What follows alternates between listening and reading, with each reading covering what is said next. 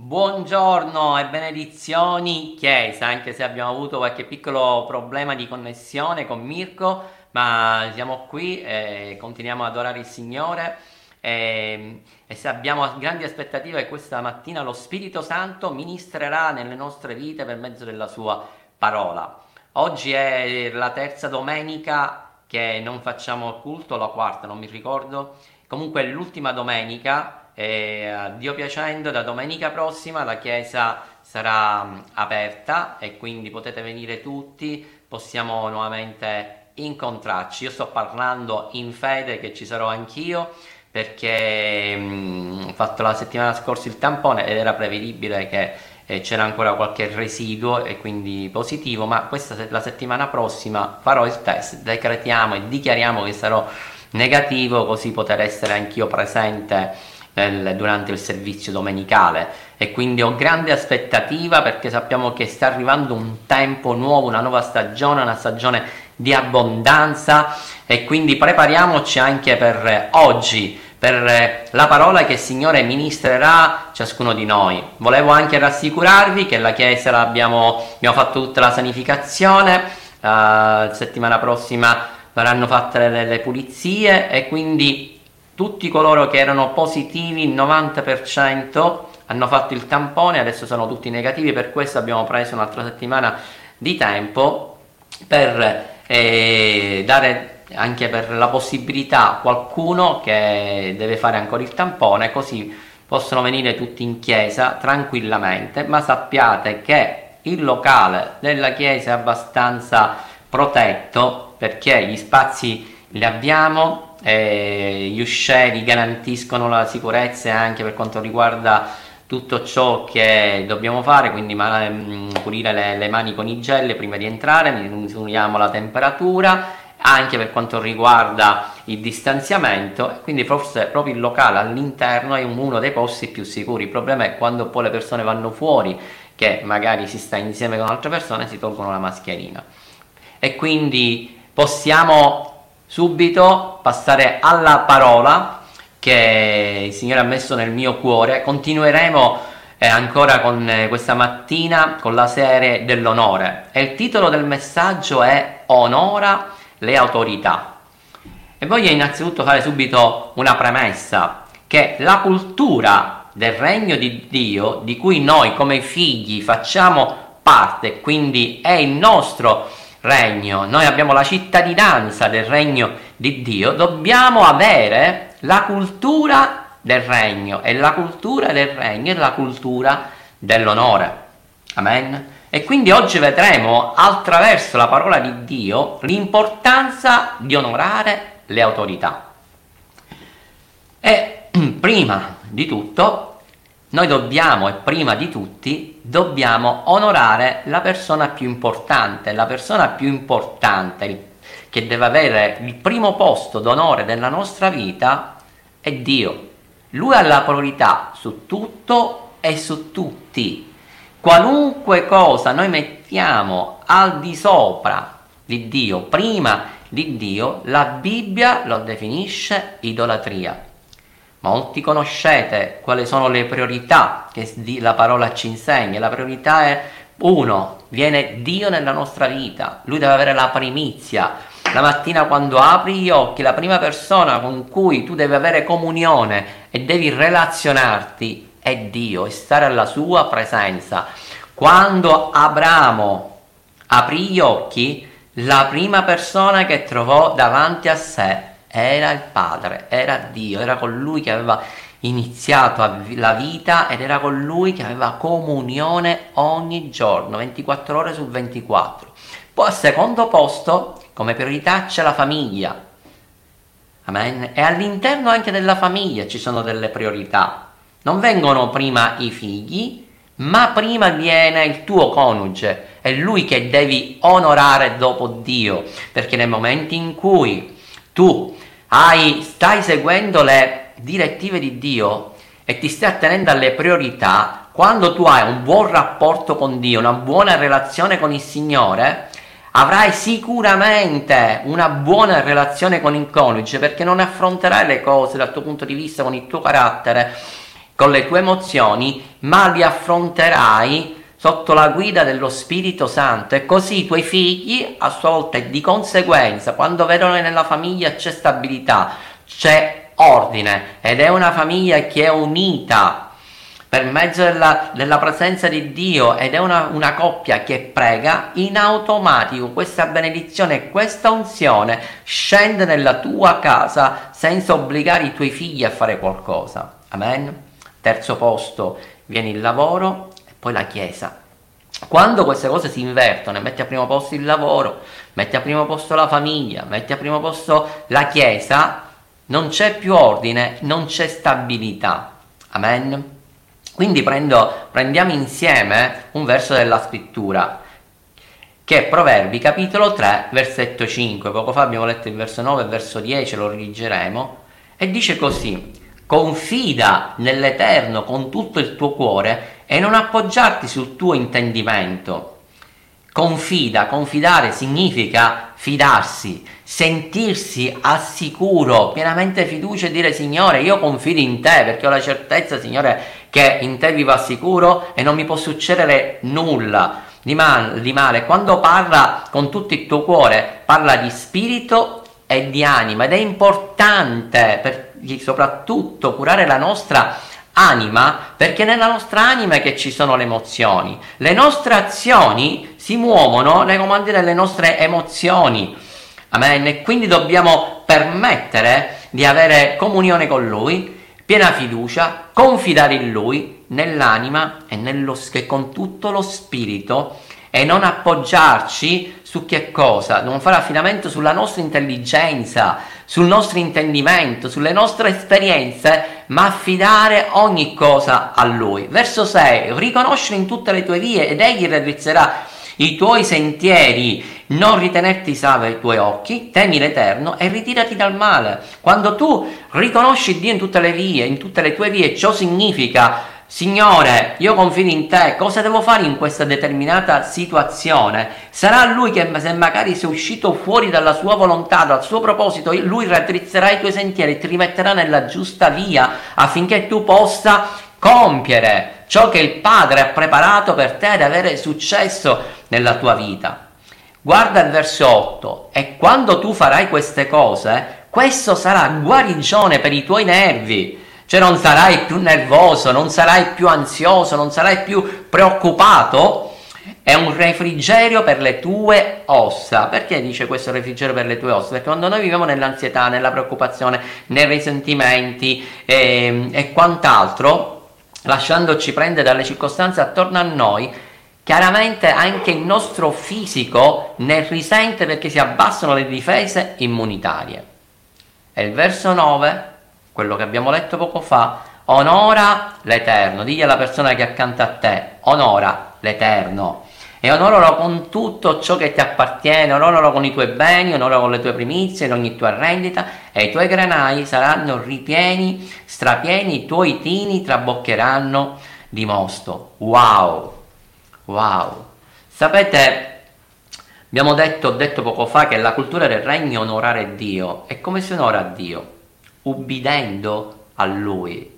Amen. Nel regno di Dio non c'è democrazia, regno, il regno di Dio è governato dal Re e devi semplicemente e soltanto e totalmente ubbidire a Lui.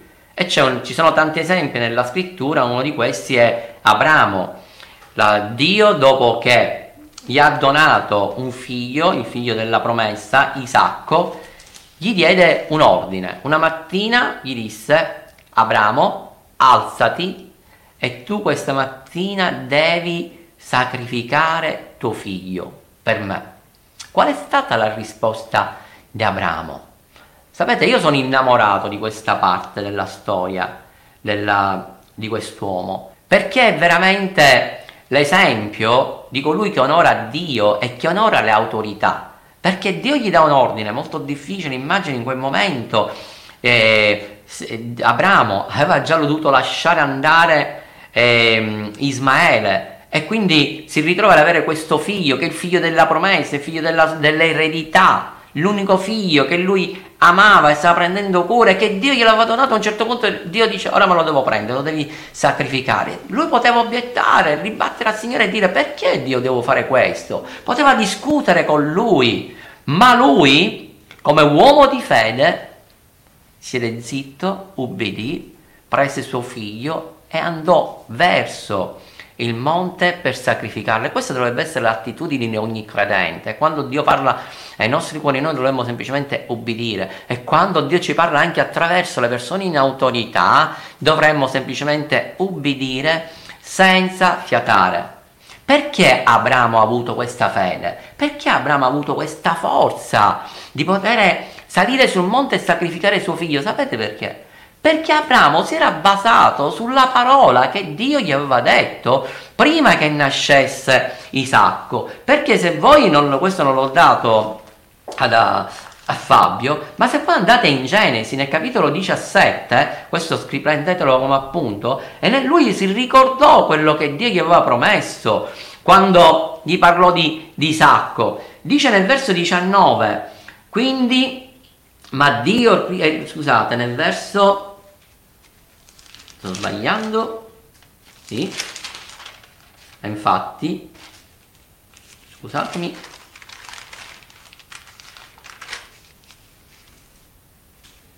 Ecco nel verso era giusto il verso 17 nel verso 20 dice così ma Dio rispose no ma Sara tua moglie ti partorirà un figlio tu lo chiamerai Isacco e io stabilirò il mio patto con lui come un patto eterno con la sua discendenza dopo di lui.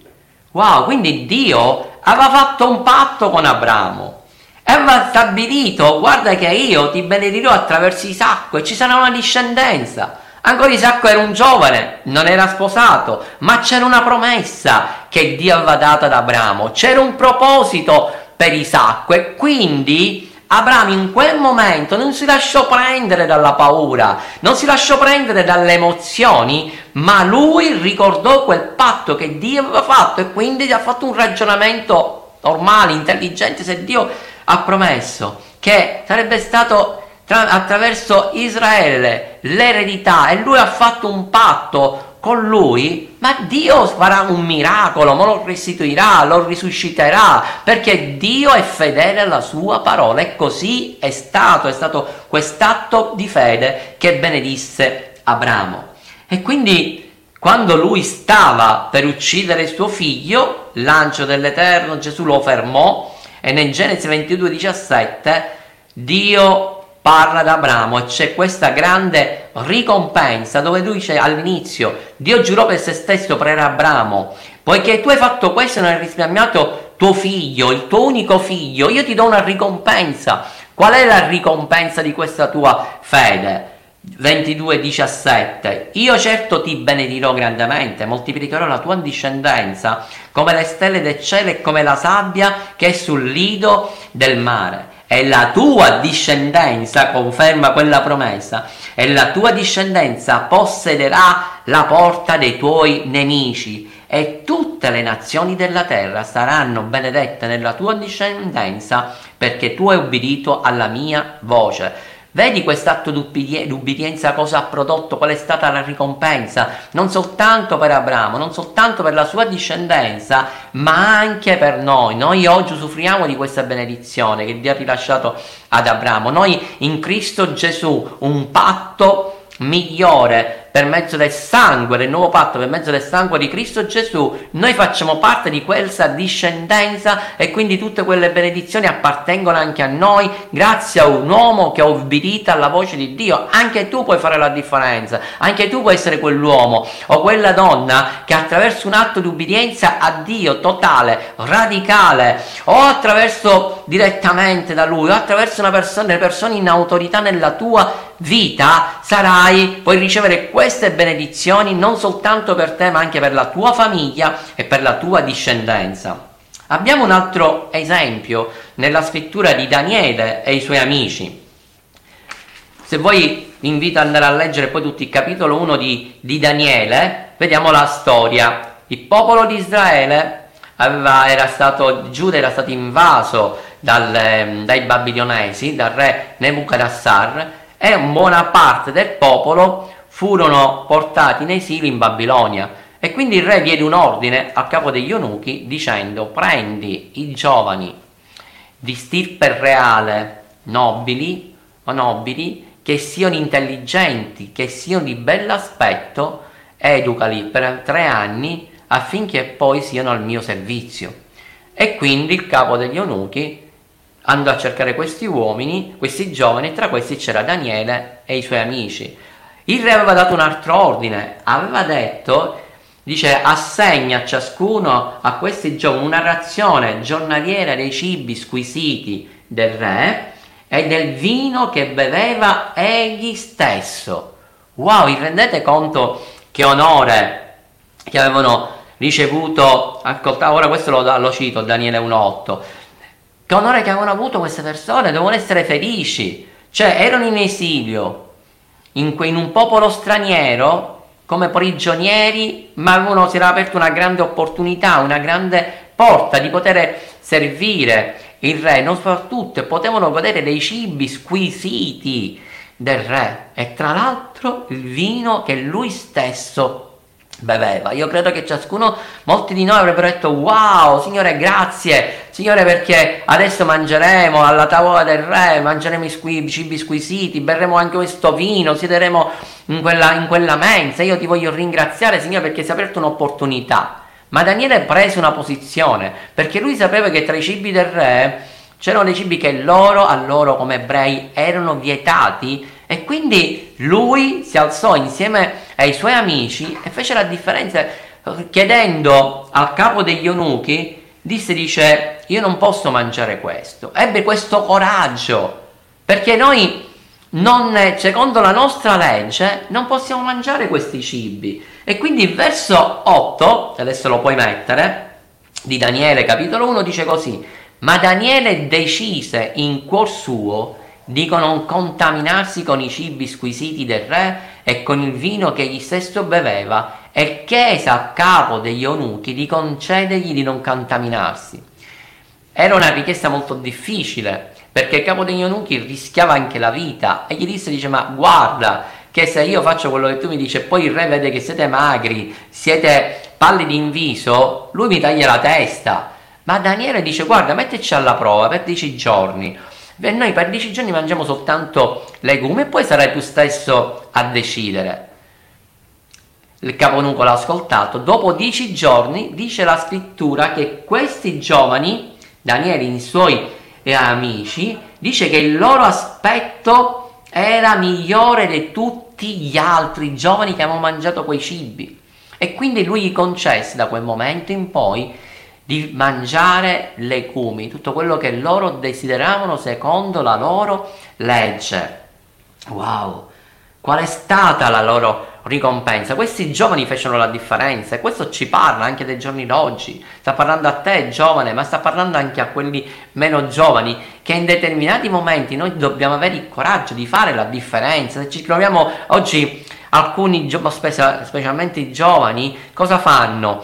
Per non dispiacere le loro amicizie, per i loro amici, rimanere nei gruppi, quello che fanno gli altri lo fanno anche loro. Sto parlando di credenti, di figli di credenti che hanno fatto un'esperienza. E quindi se ci sono degli amici che bevono e li invitano, dice: Ma io come faccio? Adesso poi loro si prenderanno gioco di, di me, quindi farò la stessa cosa che fanno loro. Oppure se loro stanno facendo uso di, del, di, droghe, anche quelle leggere, dice vabbè che sarò, voglio fare parte di questo gruppo e magari mentre starò con loro avrò l'opportunità di parlare con Dio tu non parlerai di Dio stando con loro e conformandoti a quello che faranno loro. Tu parlerai a Dio attraverso le tue azioni quando prendi una posizione come hanno fatto Daniele e i suoi amici. Anche tu che, non, che sei meno giovane nel tuo ambiente di lavoro, nel contesto in cui tu vivi giornalmente, là devi fare la differenza e ti trovi insieme ai tuoi colleghi e i tuoi colleghi fanno qualcosa che non è buono, che non è in accordo alla parola di Dio e questo potrebbe contaminarti, è là che tu devi fare la differenza, alzarti e dirti no,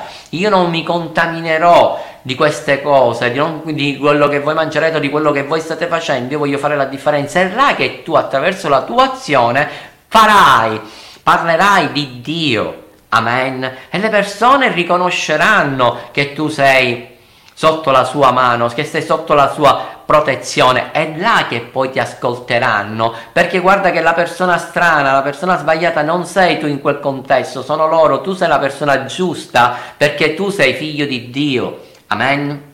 E quindi Daniele ricevette ricompensa insieme con i suoi amici, ricevette una ricompensa. Qual è stata la ricompensa? Verso 17. A tutti questi quattro giovani Dio diede conoscenza e intendimento in tutta la letteratura e sapienza. E Daniele ricevette intendimenti in ogni genere di visioni e sogni. Wow! Questi quattro giovani, quando si presentarono davanti al re, dice la scrittura che non si trovò nessuno come loro. E su ogni argomento che richiedeva, che richiedeva sapienza e intendimento, li trovò dieci volte superiori a tutti i maghi e astrologi del regno, perciò furono ammessi al servizio del re. Vi rendete conto la ricompensa qual è? Dio diede al loro intendimento, sapienza, perché loro onorarono Dio e Dio onorò loro. Questa è una promessa, questa è la legge dell'onore. Amen.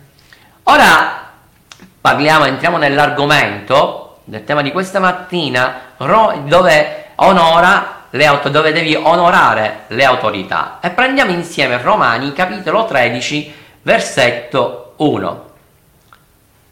Ogni persona, ripeti insieme a me, ogni persona, quindi anche tu ed io siamo in, inclusi, sia sottoposta alle autorità superiori, poiché non c'è autorità se non da Dio e le autorità, devi, questi versi devi sottolineare anche con l'evidenziatore, e le autorità che esistono, tutte le autorità che esistono, sono istituite da Dio. Verso 2, un verso molto forte questo, che molti dovrebbero fare veramente un grande poster e metterlo nella propria camera da letto, che dice perciò chi resiste all'autorità resiste all'ordine di Dio e quelli che vi resistono attireranno su di sé la condanna. Mamma, mamma, mamma mia, mamma mia, questo versetto è molto forte. Sapete, l'Apostolo Paolo qua non sta dando un consiglio alla Chiesa. L'Apostolo Paolo qua sta dando un ordine e che noi dobbiamo ubbidire.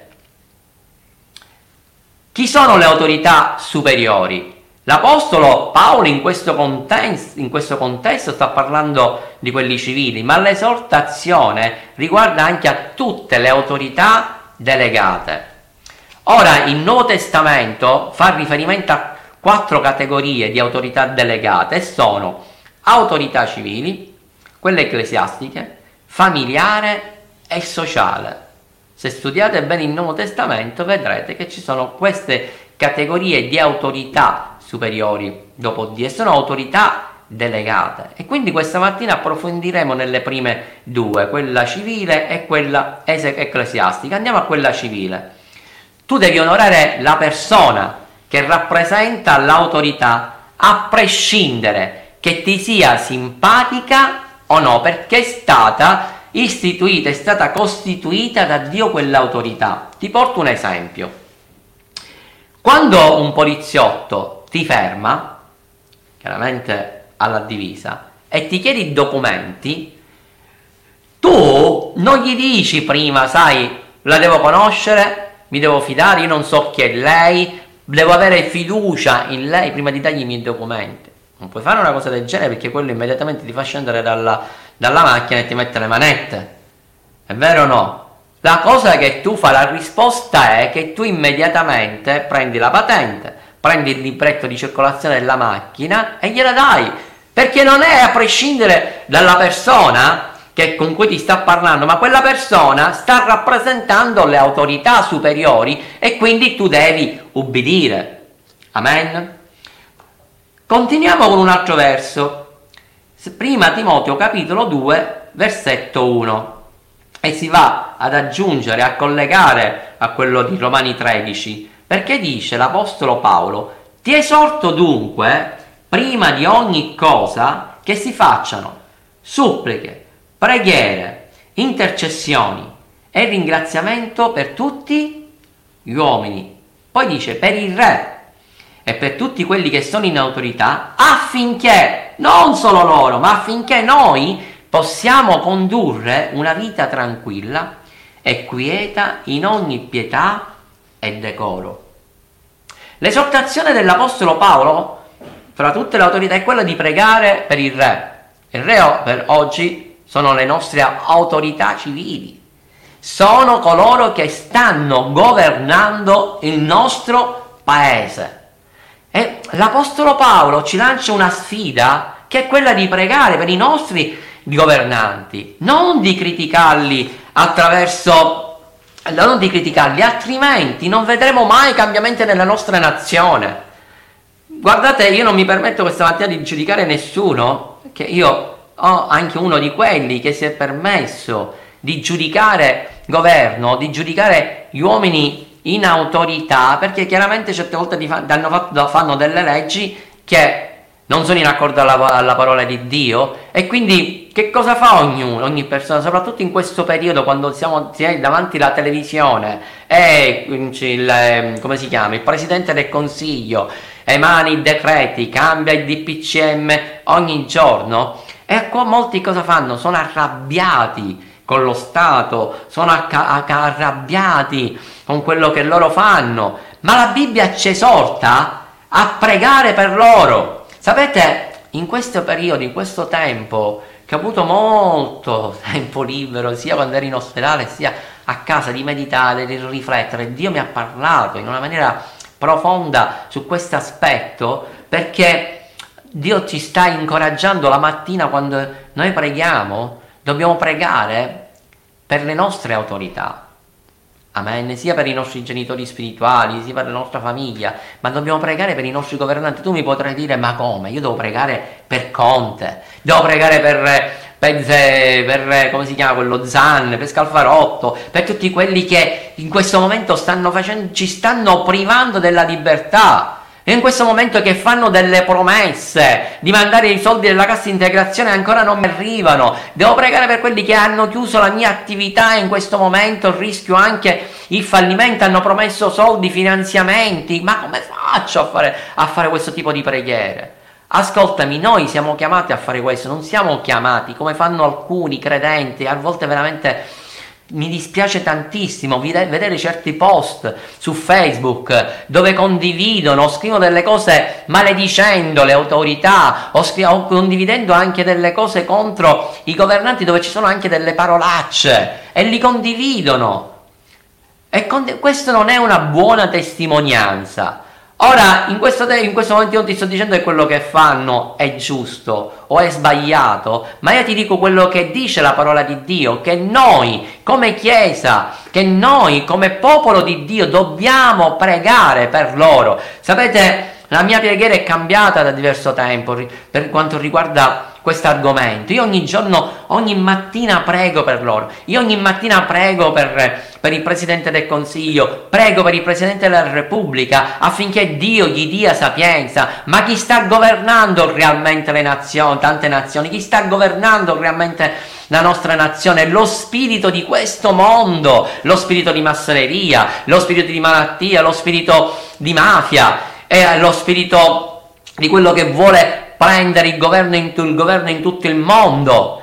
Noi dobbiamo la Bibbia dice che il nostro combattimento non è contro carne e sangue, non è contro di loro, ma contro i principati e le potestà. Quindi quando noi preghiamo per loro e leghiamo questi demoni che possono influenzare o che stanno influenzando la loro vita, noi in quel momento rendiamo la loro mente, il loro cuore libero e dobbiamo pregare affinché lo Spirito Santo tocca la loro coscienza, ci siano dei cambiamenti, affinché veramente pensano al bene della nazione, affinché lo Spirito Santo possa fare sorgere uomini e donne che amano Dio, che hanno il timore del Signore affinché salgano al governo. Fino a quando noi non facciamo questo e prendiamo, apriamo la bocca semplicemente per criticare e maledire, non cambierà mai nulla nella nostra nazione. Ma se vogliamo vedere i cambiamenti, come dice la scrittura, dobbiamo pregare per loro. Noi abbiamo questa autorità, noi abbiamo potere attraverso la preghiera di cambiare queste situazioni, di cambiare la mentalità del governo e anche della nostra nazione affinché ci siano cambiamenti e che c'è una promessa nella scrittura, perché quando tu fai questo, quando tu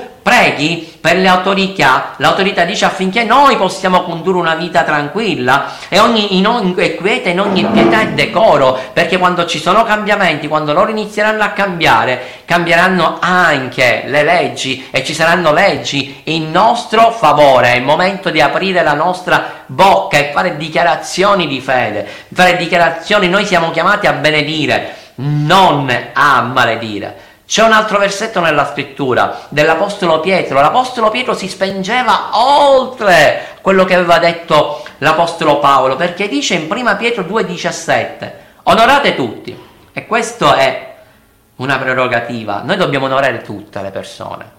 Dobbiamo cambiare l'atteggiamento, dobbiamo cambiare il nostro modo di parlare, dobbiamo parla- onorare le persone che sono sopra di noi, le persone che sono pari a noi, le persone che sono sotto di, di noi. Sapete, l'altra volta leggendo un qualcosa inerente all'onore, veniva, è fatto anche quando tu vai, vai al, al, ristorante, no? Al ristorante si presenta il, il cameriere, tu devi onorare quell'uomo o quella donna che ti sta servendo, ringraziando per quel servizio che sta facendo. Non a volte vedo che anche credenti hanno un modo di voltarsi verso i camerieri con disprezzo. Noi dobbiamo onorare loro, noi dobbiamo onorare tutte le persone che ci circondano, noi dobbiamo onorare le persone che incontriamo, noi dobbiamo onorare quando andiamo nei, eh, negli uffici pubblici che a volte veramente qualcuno è arrabbiato per come loro si comportano, ma dobbiamo onorare loro, dobbiamo onorare tutte le persone che ci circondano, perché quando nella nostra bocca escono parole di onore, parole di gentilezza, parole che veramente fanno la differenza, le persone iniziano a apprezzare noi e il Dio che noi stiamo rappresentando. E quindi qua l'Apostolo Paolo continua, amate la fratellanza, temete Dio e poi qua c'è una parola forte, rendete onore al Re. Ora la sua parola era rivolta a tutti i credenti di ogni epoca affinché onorino i leader della nazione. Quindi se temiamo Dio, se noi temiamo Dio, se noi onoriamo Dio, noi onoreremo anche i leader a livello civile ed ecclesiastico, familiare e sociale. Sapete una cosa? Nel caso di Pietro, chi era il re? Il re era Erode, era un re, era terribile, tremendo, era una persona egoista, corrotta, omicidia, era anche persecutore della Chiesa, aveva fatto uccidere di spada a Giacomo. E l'intento suo era quello anche di uccidere lo stesso Pietro. Ma l'Apostolo Pietro diceva dobbiamo pregare per loro, dobbiamo onorare loro. E lui alla fine, il re Erode, qual è? come morì. Morì a un certo punto perché lui si sentiva il Dio. Un, lui sentiva un Dio e proprio si andò, dice, andò a sedere sul suo trono e si proclamò il Dio e tutti sono sottomessi a me. Ma là scese il giudizio di Dio. Io personalmente credo, grazie alle preghiere del, dell'Apostolo Pietro, grazie alle preghiere della, della Chiesa, lui morì roso dai vermi. Ora la domanda nasce spontanea da parte di qualcuno. Ed è fino a che punto io devo obbedire le autorità civili? Fino a che loro non ti obbligano di fare qualcosa disonorando Dio o contro la sana dottrina. E questo, la parola di Dio, ce ne parla abbondantemente e c'è io voglio prendere uno dei tanti esempi che sono i tre amici di Daniele. La storia la potete leggere tutta nel capitolo 3 del libro di Daniele. E vediamo, leggendo dal capitolo 1, che cosa era eh, successo, scusate, nel capitolo 3, che il re Nebuchadnezzar aveva fatto costruire una statua a sua immagine e somiglianza e aveva dato, aveva lanciato un decreto che chiunque nel giorno in cui, nel, giorno dell'inaugurazione, che chiunque era là, si doveva, tutto il popolo si doveva presentare a quella convocazione e dovevano inchinarsi, inginocchiarsi davanti a quella statua. E chi non l'avesse fatto sarebbe stato gettato nella fornace. Ora, io a volte rifletto a questa cosa e penso, ma se ci fossi stato io o altri, quale sarebbe stata la nostra risposta? Cioè, pensando che se non avessimo ubbidito, inginocchiarci, saremmo finiti nella, nel fuoco, arsi vivi. Avremmo magari qualcuno avrebbe pensato, vabbè signore, ma alla fine che cosa c'è?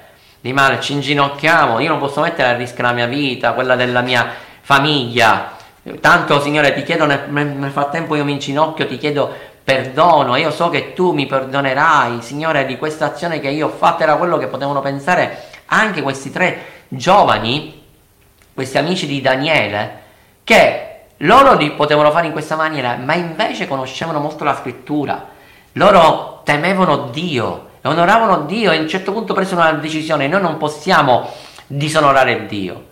Noi, noi, noi ci rifiutiamo apertamente di inginocchiarci davanti a questa statua, anzi, questa è un'opportunità che dato che c'è tutto il popolo, compreso il re presente e tutti gli altri, a questo punto questa è un'opportunità che noi abbiamo di testimoniare Dio, chi è il nostro Signore e che noi onoriamo soltanto Lui e che non c'è nessun altro Dio, questo re non può essere un Dio, lui è un uomo, l'unico Dio che esiste è Dio di Israele, ebbero un'opportunità. E quindi non si inginocchiarono.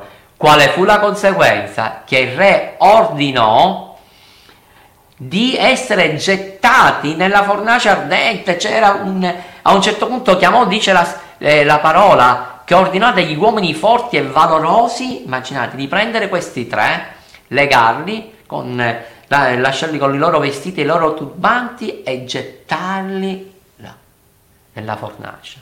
Mamma mia, immaginate per un attimo quello che stavano vivendo questi tre giovani, ma Dio nella sua immensa fedeltà, Dio onora coloro che li onorano, che lo e Dio onorò coloro che lo stavano onorando salvandoli. Mamma mia. Loro, dice la scrittura, che furono gettati in, quelle, in quella fornace e nel verso 3, no, nel capitolo 3 di Daniele, nel verso 24, a un certo punto il re rimase sbalordito perché guardò dentro e dice ma allora il re Nebuchadnezzar sbalordito si alzò in fretta e prese a dire ai suoi consiglieri, non abbiamo gettato tre uomini legati in mezzo al fuoco? Essi risposero e dissero, certo signore, o re. Egli riprese a dire, ecco io vedo quattro uomini slegati che camminano in mezzo al fuoco senza subire alcun danno e l'aspetto del quarto è simile a quello di un figlio di Dio. Chi era il quarto uomo? Era Gesù. Gesù era in mezzo a loro e in quel momento il re rimase meravigliato perché Dio è fedele nella sua parola. In Isaia ha scritto che quando tu camminerai in mezzo alle acque, le acque non ti sommergeranno. E quando tu camminerai in mezzo al fuoco non sarai bruciato. La Bibbia non dice che Dio ti farà andare oltre il fuoco, ma ci saranno momenti nella tua vita che dovrai camminare in mezzo al fuoco. Amen. Che dovrai camminare in mezzo alla tempesta, ma la promessa è che Lui sarà con noi. E Dio è fedele. Infatti in quel momento che loro furono spinti in quella fornace, nella porta, nella bocca di quella fornace c'era Gesù.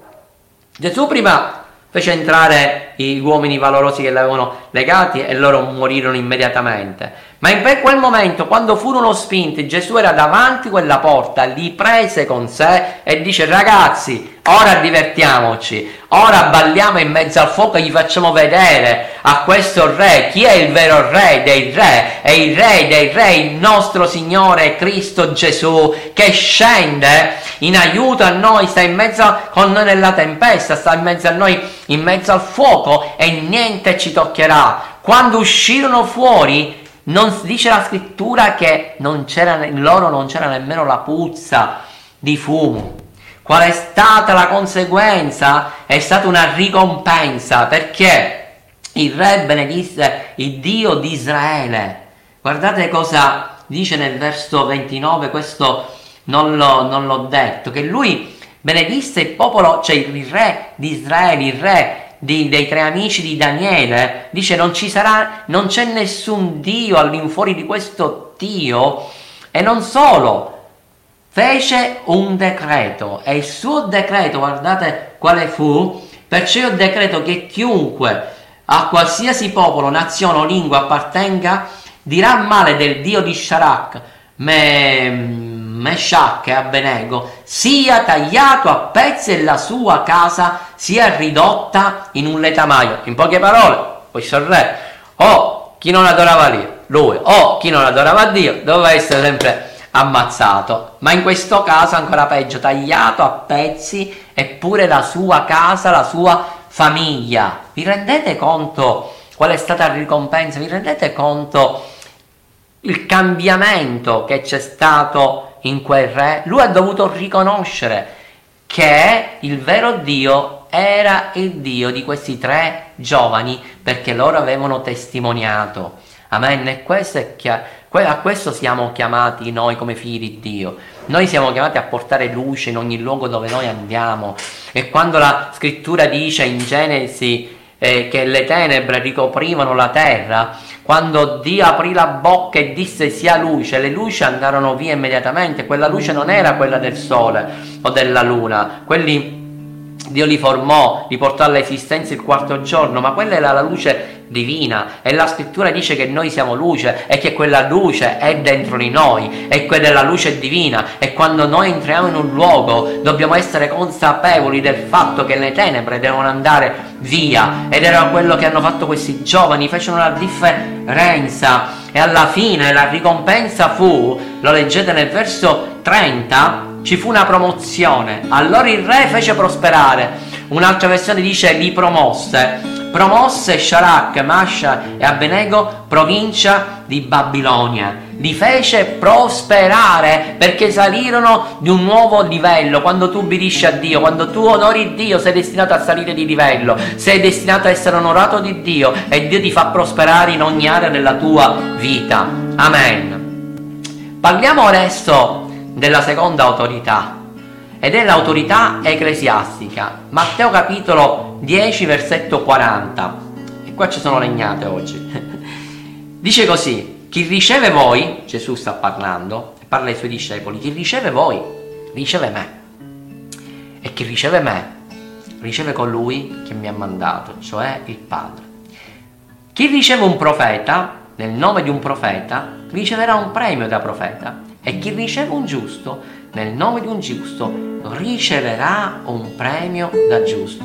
Allora la prima parte, chi riceve voi riceve me, Gesù afferma, fa un'affermazione, sta parlando ai suoi discepoli, poi gli aveva dato il mandato come apostoli e quindi che loro erano dei ministri di Dio ed erano dei suoi delegati e da, fa un'affermazione. In poche parole dice ai leader, nel bene o nel male, tutto quello che viene fatto a voi viene fatto a me e viene fatto al Padre. L'onore e il disprezzo per l'ambasciatore, la scrittura dice che noi siamo ambasciatori di Cristo, riflettono l'onore e il disprezzo dimostrato al Re. Chi è il Re? È Cristo Gesù, è Lui il capo della Chiesa. Continua ancora verso verso chi riceve un profeta riceverà il premio di profeta.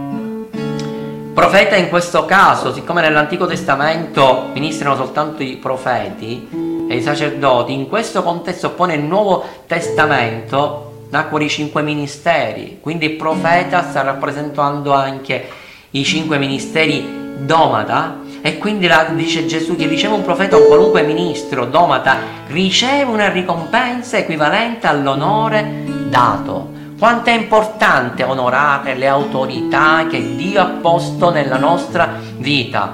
Quando non onoriamo riceviamo sempre una ricompensa. E c'è un esempio meraviglioso nella scrittura che si parla di una vedova, la vedova di Sarepta.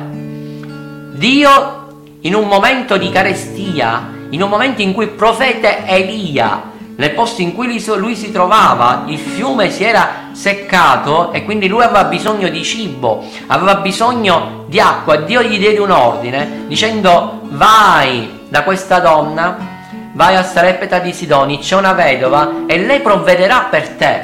E quando Elia arrivò là trovò una situazione che era non tanto buona. Trovò quella vedova che doveva provvedere a lui che portava in mano, aveva raccolto due pezzi di legno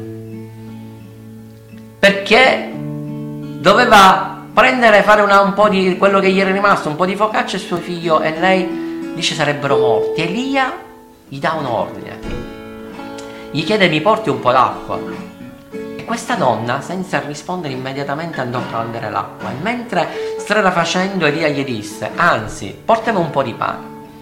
Questa donna con molto rispetto, perché poteva dire ma lui è un profeta, lui conosce la mia situazione, la mia condizione, invece di venire qua ed aiutarmi. Ha la pretesa pure che io faccia un servizio per lui. Ha la pretesa pure che io lo, gli dia da, da mangiare. Quando sai la mia condizione. Ma ascoltami, se Dio mandò il profeta da lei, è sicuramente perché questa donna aveva, era l'unica vedova non c'era nessuno, Dio la mandò da questa vedova, non in quelle, c'erano tante vedove, vedove nel popolo di Israele, ma Dio la mandò in questa donna perché era l'unica che stava credendo nelle promesse di Dio, era l'unica donna che anche se non faceva parte del patto di Israele aveva una relazione con Dio, questa donna onorava Dio e questa donna quando si presentò l'uomo di Dio e profeta, lei immediatamente si mise al suo servizio perché conosceva la legge dell'onore. E dice se lui è qua a casa mia sicuramente è per benedirmi, se lui mi ha chiesto questo io lo farò perché sarà una grande benedizione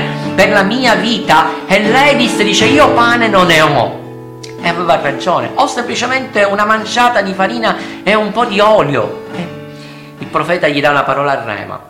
E gli disse, dice vai a preparare quella focaccia perché nel momento in cui tu farai questo l'olio non ti mancherà più e la farina non si esaurirà più fino a quando non terminerà questa carestia. E così fu. Chi, chi mangiò? Chi mangiò attraverso quella manciata, attraverso quell'atto di onore?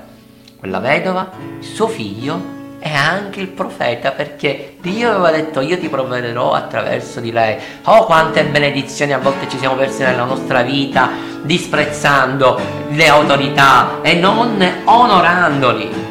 Sapete alcuni si dicono fratelli fanno parte anche di una chiesa ma disprezzano le, auto- le autorità. Io a volte vedo anche nei miei confronti ma nei confronti anche di altri ministri come per certe persone si pongono cioè a volte vedo persone che arrivano nel mio ufficio, si seggono iniziano ad accusare iniziano a parlare con un linguaggio di disprezzo. Sapete, in quel momento proprio c'è una resistenza, queste persone vogliono dei consigli, ma come fai a dare dei consigli quando il tuo cuore già sta disprezzando l'autorità? Sapete, spesso invece succede il contrario. Tempo fa, prima che iniziasse la la, la, la, la, mia quarantena e quella di mia moglie, si sono presentate una coppia dentro nel mio ufficio. E sapete nel momento in cui loro si sono seduti c'era una meravigliosa presenza di Dio e vedevo come loro entrando mi stavano onorando il rispetto, la gentilezza, il modo. E vedevo che avevano grandi aspettative che sicuramente Dio attraverso di me gli avrebbe parlato, avrebbe ministrato nella loro vita. E mentre loro parlavano, io iniziai a piangere perché vedevo come Dio stava onorando loro.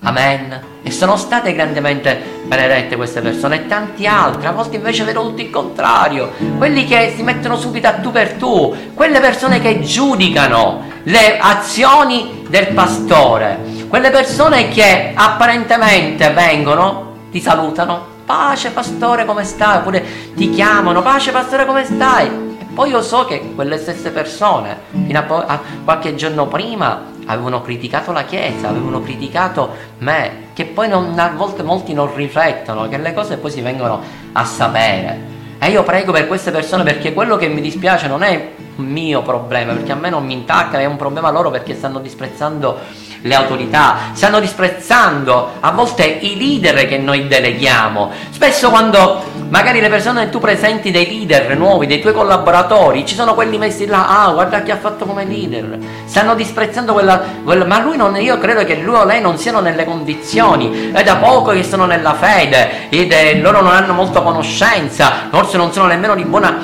testimonianza, io sicuramente sarei meglio, ma il pastore cosa sta facendo? Nel momento in cui tu stai disprezzando le autorità delegate, nel momento in cui tu non stai onorando il tuo leader che è stato delegato dal pastore, tu in quel momento stai disprezzando il pastore perché stai dicendo che il pastore non ha avuto sapienza, che il pastore ha sbagliato e quando stai disprezzando il pastore stai disprezzando Cristo Gesù e stai disprezzando Dio. Queste sono delle parole forti che io questa mattina ti voglio dare perché non, sono, non vengono da me, ma sono le parole che escono dalla parola di Dio e che tu devi stare molto attento a quello che dici, a quello che fai.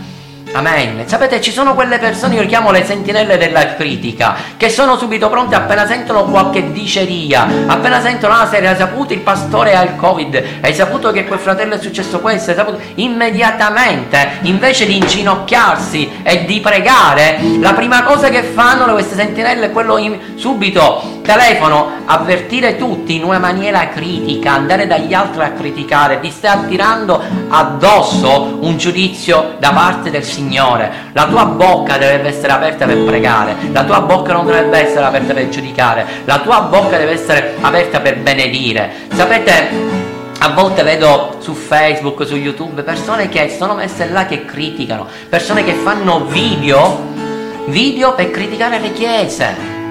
E poi vedo tanti che fanno dei commenti positivi. Oggi sapete qual è la moda? La moda è di dire che le chiese, ci sono delle mega chiese, dei locali grandi e che le chiese sono, sono delle sette che chiedono soldi, che vogliono eh, scolpare le persone. Ma ascoltami, prima tu di giudicare e dire tutte queste chiese mega chiese, io ti dico una cosa, io personalmente una chiesa grande, un locale grande, gloria a Dio per questo che il Signore ci ha dato l'opportunità di aprire. Ma perché apriamo i locali grandi? Perché ci sono chiese ancora più grandi, per ricevere le moltitudini, per poter dare, rilasciare la parola di Dio, per poter avere dei locali dove insegnare la parola di Dio, dove poter ministrare. E stai tranquillo una cosa, che quelle persone, quei ministri che veramente hanno in cuore il regno di Dio, oltre che investire per i locali, stai tranquillo che forse è tuo, stai tranquilla, certe cose non le sai, quanto molti ministri investono per quelle persone perché sono veramente poveri, anche per il terzo mondo, anche per i bambini orfani e che hanno bisogno che magari vengano presi in carico e prendersi cura di queste persone o muoversi nel sociale, tante chiese, mega chiese che si occupano del sociale, stanno aiutando e magari non dicono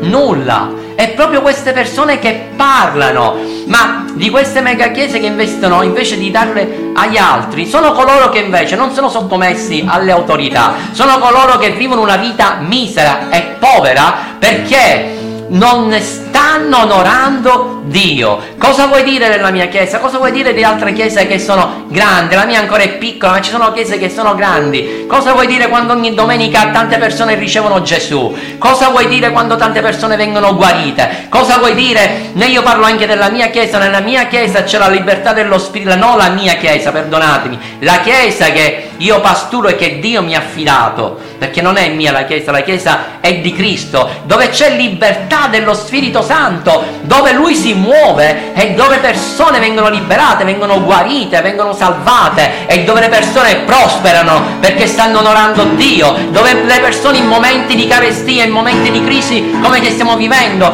le persone che stanno onorando Dio non gli manca nulla, hanno il lavoro, hanno l'abbondanza perché abbiamo un Dio che provvede abbondantemente.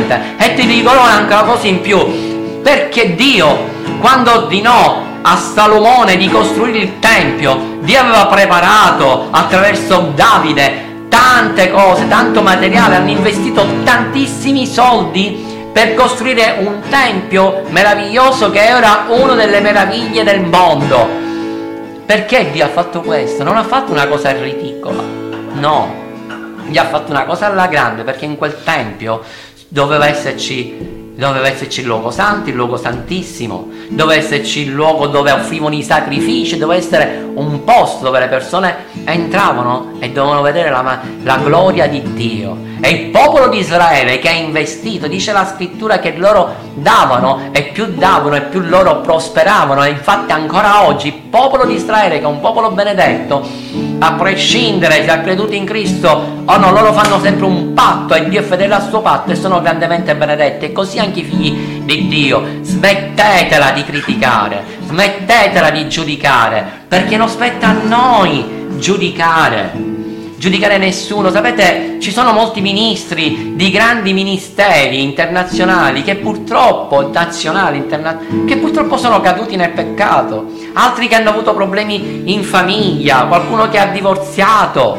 Sapete, quando io ascolto queste cose, la caduta di un ministro o un problema, una separazione all'interno della famiglia, io mi inginocchio, prego e piango perché penso innanzitutto allo scandalo a tutte le persone che sono sotto, io come pastore, come padre, il mio cuore è per loro, tutte queste persone vengono scandalizzate. Amen. Ma penso quello che il nemico, l'opera del nemico che porta distruzione per distruggere un ministero e quando distrugge un ministero distrugge anche una generazione come ha fatto con Adamo ed Eva. E sapete quando io ascolto queste cose, io il timore di Dio scende nella mia vita perché comprendo ma se è successo a quel ministro che aveva un grande ministero, aveva migliaia di persone e che miracoli il Signore faceva attraverso di loro. Questo può succedere anche a me perché tutti siamo vulnerabili e quindi Signore io ti prego, Signore affinché io sia avveduto, Signore affinché io non commetta certi errori perché sono umano.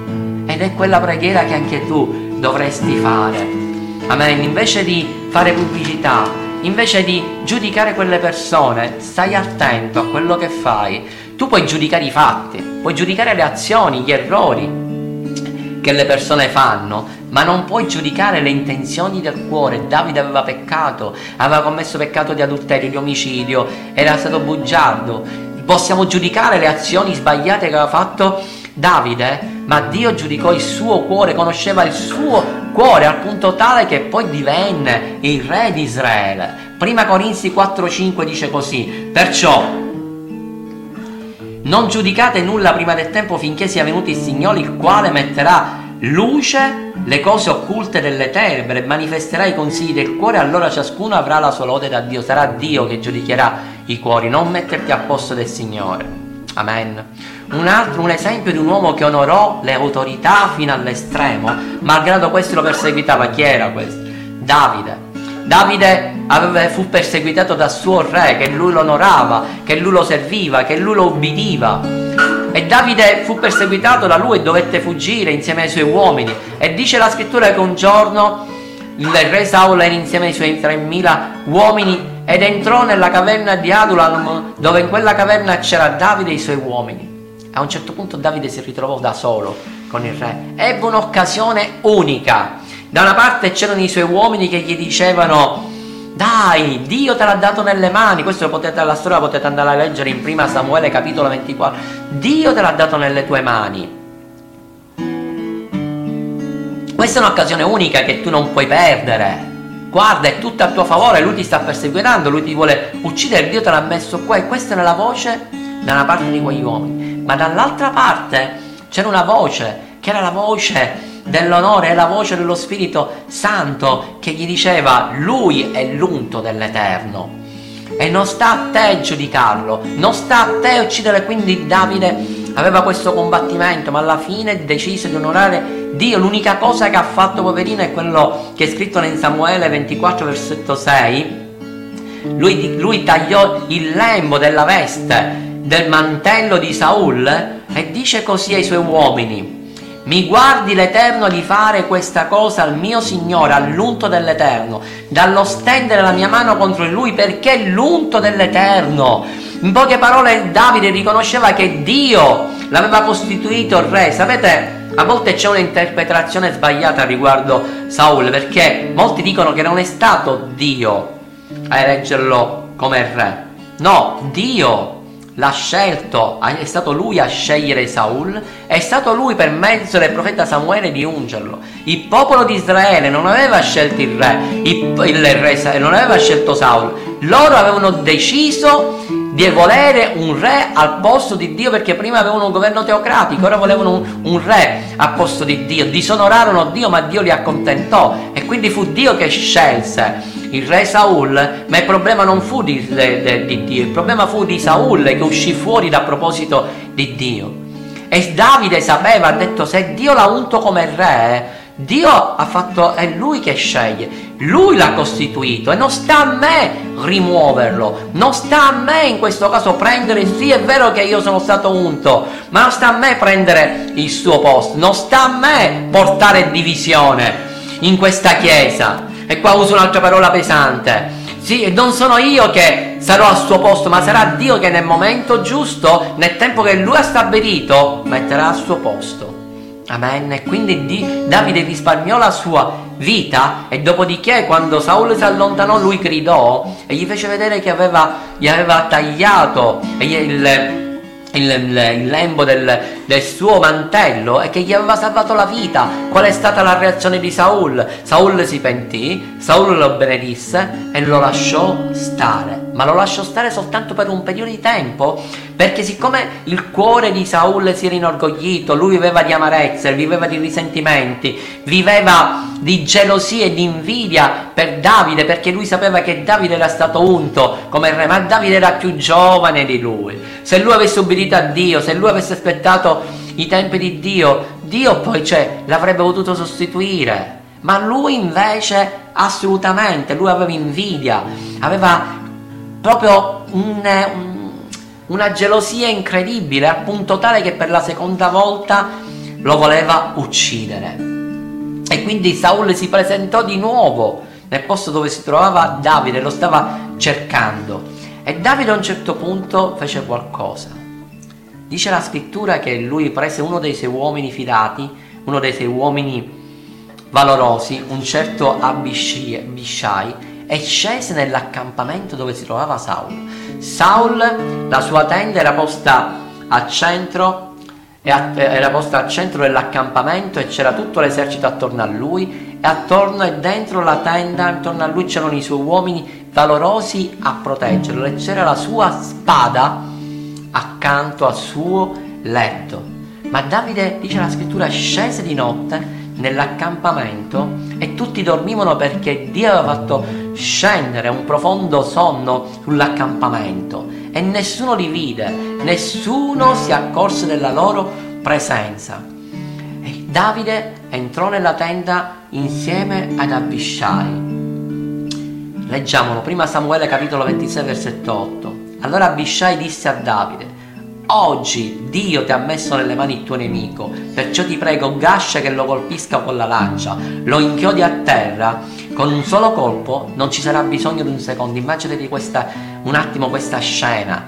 Davide e Saul si trovano là, tutti stanno dormendo, è tutto a loro favore. Abishai guarda Davide gli disse, Davide, cioè, ci stai pensando. Davide, non mi dire che fai come la prima volta che non l'ha ucciso. Cioè, siamo qua, è tutto a nostro favore. Dio ha fatto scendere un, so, un, fondo, un sonno profondo su ciascuno di loro. Davide, Saul, per la seconda volta ti sta perseguitando. Davide, Saul è quello che ti ha tolto tutto.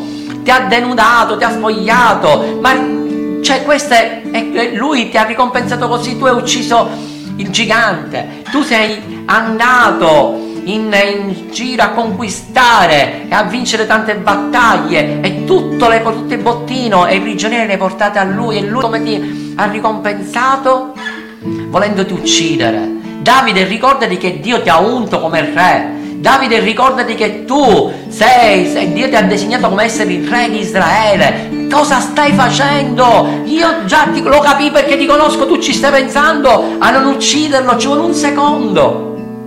Ci fu questa lotta tra di loro. Ma a un certo punto Davide tutto sembrava totalmente a suo favore, come che una chiara volontà da Dio, ma Davide lesse sotto un'altra chiave di lettura ed era il filtro dell'onore. Dice io non posso sbagliare.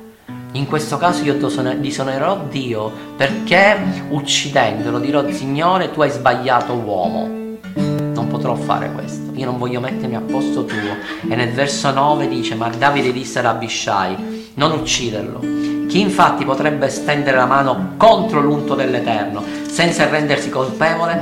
Poi Davide aggiunse come è vero che l'Eterno vive, solo l'Eterno lo colpirà o perché arriverà il giorno e morirà, o perché andrà a combattere e verrà ucciso. L'Eterno mi guardi allo stendere la mia mano contro di lui. Perché Dio fece addormentare tutti?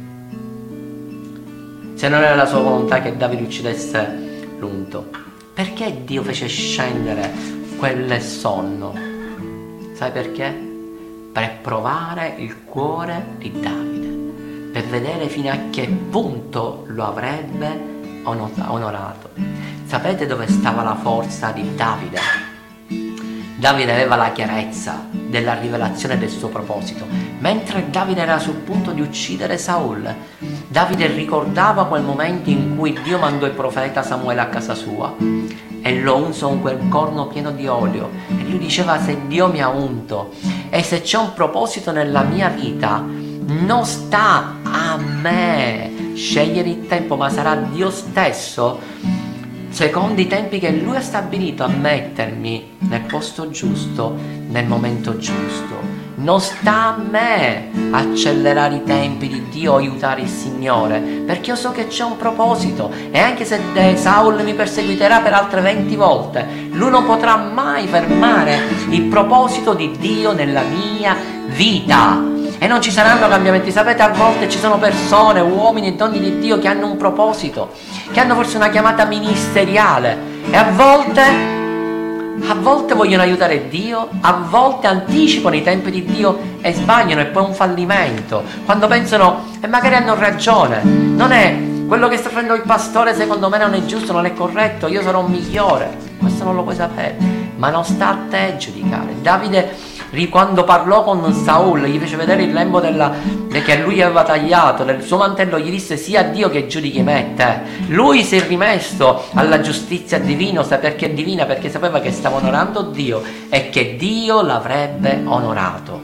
Alleluia. Che cosa vuoi fare nella tua vita? Vuoi continuare a criticare? Vuoi continuare a giudicare gli altri? Vuoi continuare a disprezzare le autorità? Inizia a onorare le persone in autorità. Se Dio, la domanda è se, se Dio l'aveva, Saul, se Dio l'aveva unto, nessun re poteva fermarlo. La ricompensa fu che si adempì il piano di Dio nella vita di Davide e lui divenne il re di tutto Israele e fu grandemente onorato da Dio e dal popolo. Saul fu giudicato da Dio, ucciso in una battaglia da una malechita e sapete una cosa incredibile che anche alla sua morte Davide l'onorò e scrisse un canto per il re Saul. E la domanda è se Davide avesse ucciso Saul sarebbe diventato il re di Israele? Di, di Israele? Fino a che punto sei disposta a spingerti oltre le tue emozioni, le tue forze fisiche pur di onorare Dio e lasciare la sua giustizia e i suoi tempi, onora le persone, onora le autorità. Non disprezzare le autorità, non parlare male, non giudicare male il tuo pastore o il tuo apostolo, non giudicare il tuo leader. Sapete, con il mio carattere molto testardo, ostinato e orgoglioso, una delle cose che Dio mi ha insegnato quando all'inizio della mia fede era quella che Dio un Dio d'ordine. E io ho avuto diversi leader, diversi responsabili sopra di me. Sapete, non erano tutti simpatici, non avevano tutti la stessa unzione, ma ogni volta che io cambiavo un responsabile, Dio mi diceva, lui è l'autorità che io ho posto nella tua vita, non guardare l'uomo. Io userò di lui per parlare la tua vita. E anche quando l'autorità ti farà fare qualcosa di sbagliato, io conosco il tuo cuore E io vedo che se tu hai camminato con ordine, io raddrizzerò i tuoi anche se gli uomini ti fanno sbagliare, e ti riporterò nella strada giusta, perché tu hai un cuore secondo me, secondo il cuore di Dio, e quindi io ti onorerò e ti porterò ad adempiere il tuo proposito. Alleluia, ed è quello che io oggi ti voglio incoraggiare. Vuoi avere una vita grandemente benedetta?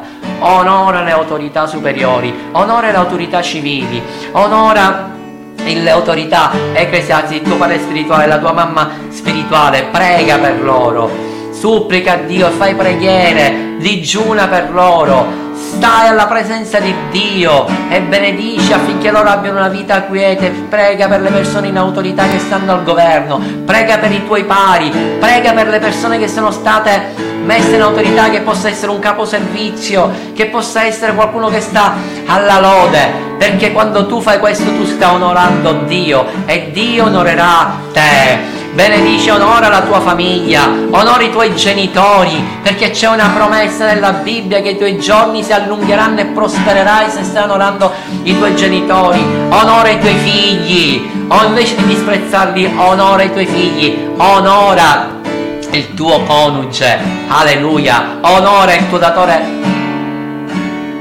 di lavoro, perché quando tu farai questo, Dio onorerà abbondantemente te. Alleluia.